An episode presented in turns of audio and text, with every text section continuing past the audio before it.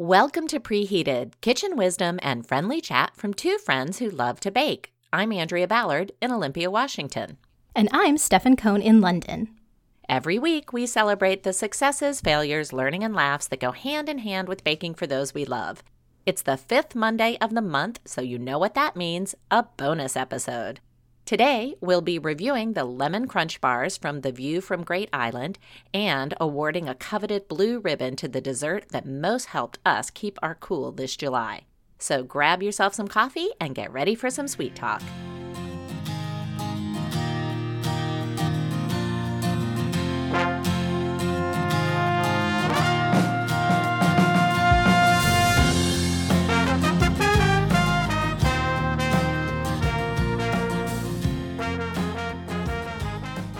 As I was putting together my 2018 baking resolutions, something that was not on that list was to memorize a recipe. But I want to let you and listeners know I have done so. Oh, And I'm impressed. thank you.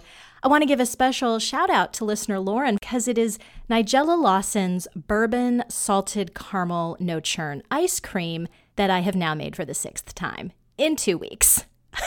Oh, this, I'm so glad you're talking about this. This popped up in our Facebook group page. Yes. Lauren was raving about it. You were raving about it. I cannot wait to hear about it, especially because it's no churn. I know some of our listeners do not have ice cream machines. So tell us all about it. It is first and foremost insanely delicious. It is four four ingredients. It is three if you don't want to use the bourbon. So it is a can of the prepared dulce de leche or caramel. Now here this is called cooking caramel and it's made by the Nestle company, same as your sweetened condensed milk. In fact, it's right next to it on the shelf. And I know they make this in the US as well, but I had never used this product. Are you a fan of this? Have you used this before?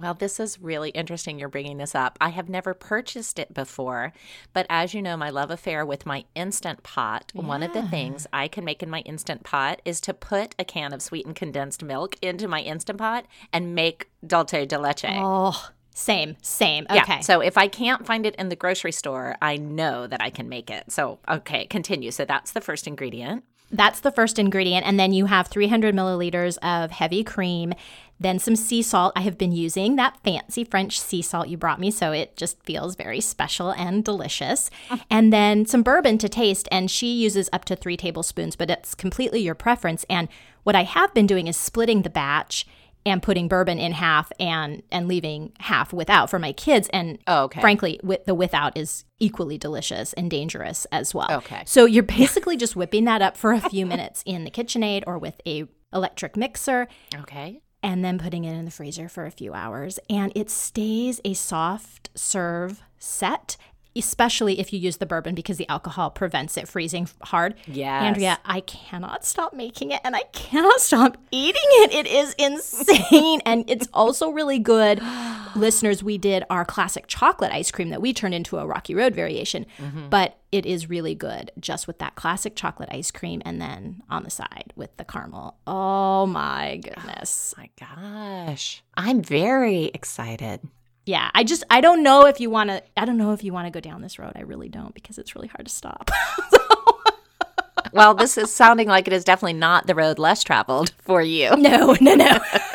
it is it in fact it is the the summer 2018 recipe, I think I would say. So, oh thank you Lauren because I had that book and I think it came out in the fall. That's when we were talking about it and probably at that time I just wasn't in the ice cream mindset and that's why I might not have flagged it right away, but the minute I saw it on her Facebook post, I went back, pulled it off the shelf and I am so happy to have found this great new ingredient and have a delicious new ice cream in my repertoire.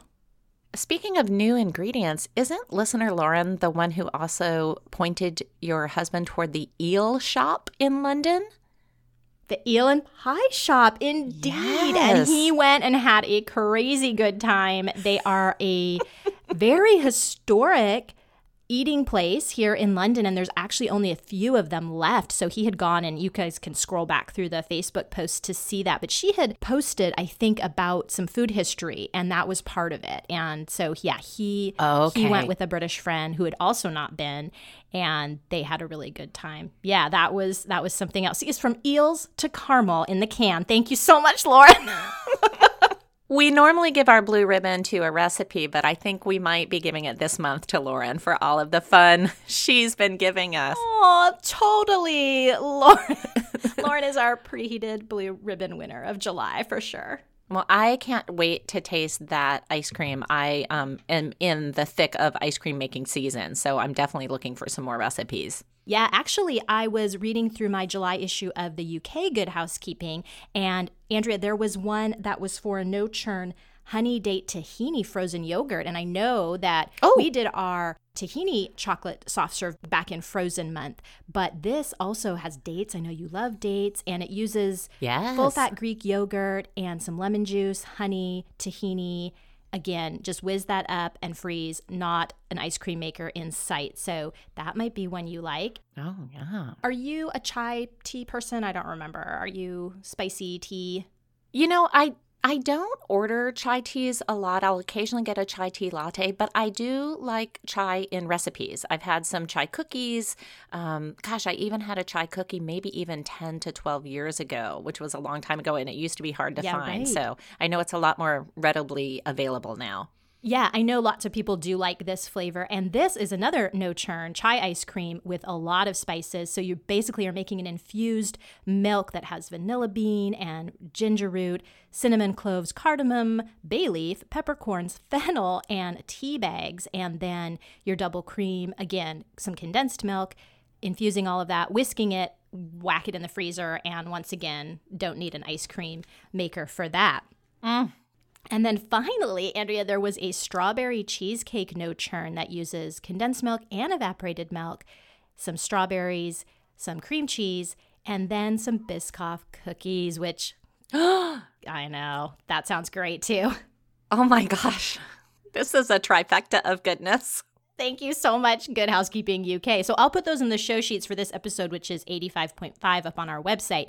And you guys, if you need some more no churn, also just assembling right that's this been this whole month just a, yes desserts and sweets you can assemble and ice cream really fits into that category so enjoy all of those oh thank you stefan Moving on from ice cream, let's take a look at last week's recipe. That was the lemon crunch bars from The View from Great Island. This is food blogger Sue and a lovely no bake recipe.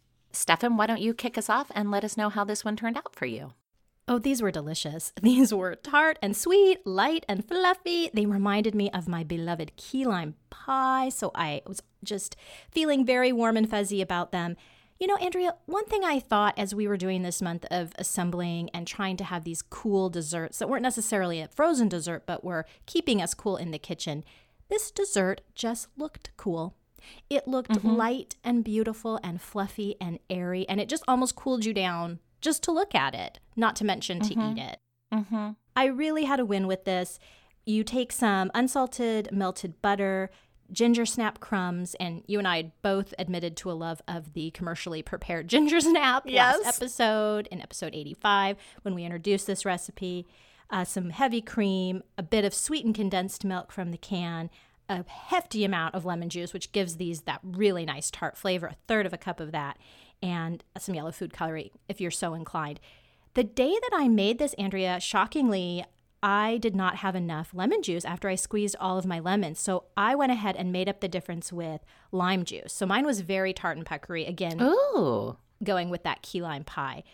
Everyone in the family really liked them. My family is a family of citrus lovers. It was easy and fast and quick. I thought it was really nice with serving on a plate with a fork. I wouldn't I wouldn't necessarily call them a bar. I think about bar using my hands to eat, and this was more a mm-hmm. slice. But whatever mm-hmm. you want to call them, they were delicious. I really enjoyed them. You, citrus lover that you are, how did they turn out for you? Well, I hate to be boring and predictable, but I loved these more than more than life itself. Oh my goodness! Oh my goodness! I know they were so incredible. I, I do have a few notes though about what I did um, because I did make them.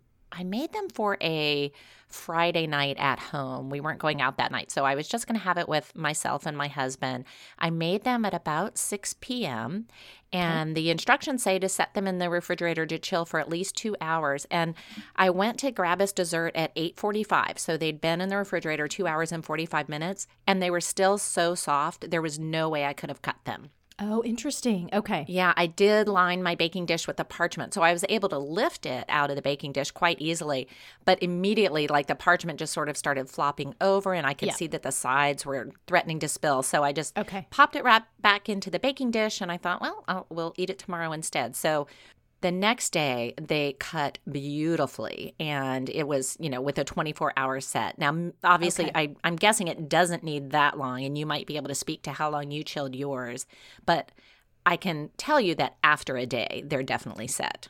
Okay. I think mine were probably more like four hours. They weren't six Okay. hours, but I think I made them mm-hmm. early afternoon and had them after dinner that night. So it might have been four to five, but definitely more than the two in the recipe. And that's it's a mm-hmm. good point to call that out. I think two would have not worked. I really liked the texture at four to five. And I also think, too, if listeners are like us and we're eating these to beat the heat, I don't know about you, but we ate these. I then served them. I had a group of six people. We were sitting out on our deck. It was a warm day here in Olympia, Washington. So I think we were, I mean, for us, you know, warm for us. Yeah. Um, upper 80s, low 90s. And um, so I was glad they were a little more set. And I pulled them out of the fridge. Like I said, they sliced beautifully. I also served them with a fork. I can always judge, you know, by how number one, does everyone want some? Number two, does everyone eat it all? Number three, do people want more? Yeah. Two thumbs up on all of those questions on this particular one. So, and here's the other thing that I knew how much I loved it. So, it was a huge success with the group. And that's always fun for me because, you know, not everyone has my taste. So, it's good to see that it resonates with other people. Yeah, sure. But the next day, I was pulling some out to take some pictures and send them to you. And I've never had this happen. Now, you and I, we always take pictures of our recipes and we send each other pictures so that we can see what we're doing. Yeah. And Right. I ran into trouble because I kept eating them as I was photographing. I think I ate three as I was taking pictures. So I just, I, I had to stop. I mean, it was just getting absolutely ridiculous. Yeah. Yeah. Yeah. Yeah, these were fabulous. I can highly recommend them. I think, just like you said, they look nice and light. I did use the yellow food Yes. coloring. I thought that was really pretty. Yep. I forgot. Well, I didn't forget to put the ginger snap crumbs on top. I just ate the ginger snaps that were sitting out on the counter that I was going to use for my crumbs. Exactly. I didn't remember or think to take that back, and it was just fine without it. I mean, the ginger snap flavor does come through nice and strong on the base, and I don't, I think it's just a garnish type of Yeah. situation for the top. I so, agree. Yeah. I agree. And I did have one guest who, as I was passing out the second round of desserts, because a couple of people wanted seconds, I love your house. Wow. I Round two of dessert. round two, she said, Oh, can I have this one instead of that one? You know, kind of pointing to my left hand instead of my right hand. And I said, Sure, but, you know, I'm just curious why. And she said, Oh, I want the one that has the higher crust ratio. So she really liked that ginger snap crust. So I was going to Oh. mention that. I think in the recipe, it's one and a half Yeah. cups. Um, and I used an eight by eight pan. She recommends a nine by nine pan, and I think you could even use a little bit more. If you if you really like that ginger snap crust, you could go with a little bit more on that. Yeah, you're just going to have a thicker crust, maybe higher sides. Nothing wrong with that. Agree. No. You could probably also make this in a round if you wanted to. I mean, there's nothing Oh, specific sure. to this other than maybe using it as the the typical bar. But if you wanted to Right. serve this more as a pie, you could you could do it in Mm-hmm. a round as well. But yeah, big win and no surprise since we also loved the view from Great Island's cold chocolate snacking cake back in episode four, way way way way back. Yes. So nice to know that that website is still churning out great, great recipes that we enjoy. So, so happy. Indeed, she is. Mm-hmm. So, remember, we'll have a link to this recipe that is the lemon crunch bar from the view from Great Island on our website, preheatedpodcast.com, as well as our Pinterest and Facebook pages. Listeners, you know this is a fifth Monday, which means we are going to award a special blue ribbon for our July recipes. So, a quick reminder if you're not all caught up, in episode 83, we made a strawberry icebox cake. Episode 84 was the semifreddo with honeyed peaches. Episode 85 was the no bake almond thumbprints. And of course, today in 85.5, we're talking about these lemon crunch bars. Stefan, where does your blue ribbon fall this month? Probably not a lot of tension or surprise with my winner. I am going with the lemon crunch bars, which were far and away my favorite thing to make and to eat this month. I think if listeners remember, I had issues with ingredients for the strawberry icebox cake. I just thought the semifreddo was a little bland, although I did really like the honeyed peaches. And the less said about the almond thumbprints, the better. So, yes, lemon crunch bars are the one for me. Really loved them. Light and airy, fast and quick, delicious. Love, love, love. Andrea? Well, not to be boring again, but I am also giving my blue ribbon to the lemon crunch bars. But I have to say, that strawberry ice box cake was a real um, strong contender. Okay, okay. The reason I went with the lemon crunch bars, you might recall back on the strawberry ice box, I really liked it the day I made it, but the second day, the I felt like the graham crackers were too soggy. Yeah. The lemon crunch bars, I made it on a Friday. I served it on Saturday. It was still delicious. I ate copious amounts while photographing it on Sunday. so I know that it lasts more than one day. And I think Yeah. again, in the summer, when it's hot, you're you want your time in the kitchen to be minimal. It's nice to make a dessert and be able to have it, you know, just stand up for a couple of days and, and be available. So that was the other reason I picked it, other than the amazing flavor as well. And how nice too. We haven't we don't always line up on our blue ribbon. I don't think it's happened since maybe the raspberry flummery, you know, like from our first February issue or something. It's been a while, so that's always a nice a double blue ribbon for the lemon crunch bars. We got to tell Sue over at the View from Great Island. That's right. Well, the timer's buzzed, and we've got to get this episode onto the cooling rack. Next month, we'll be taking a few weeks of summer vacation and planning some fun shows to see us through the fall and on to our second anniversary. But never fear, preheaters. While we're away, we'll have some short and tasty quick bite episodes to see you through the dog days of summer. And you can always connect with us on our website, preheatedpodcast.com, our Facebook community, Pinterest, Instagram, and Twitter, where we're at preheatedpod.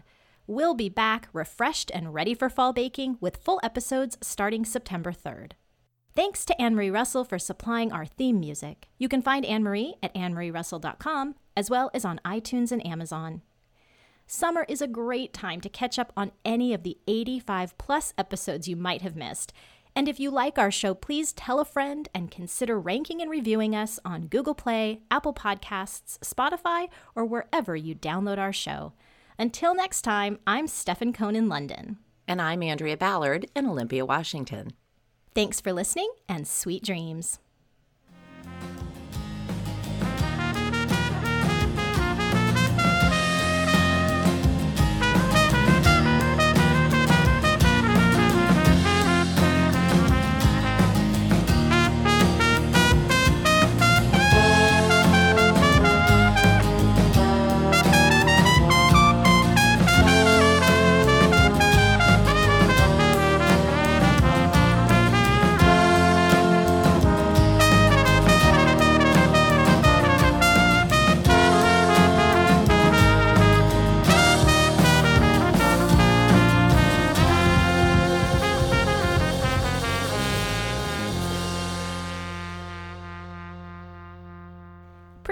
Is written, performed, and edited by Andrea Ballard and Stefan Cohn in association with 24th Floor Productions.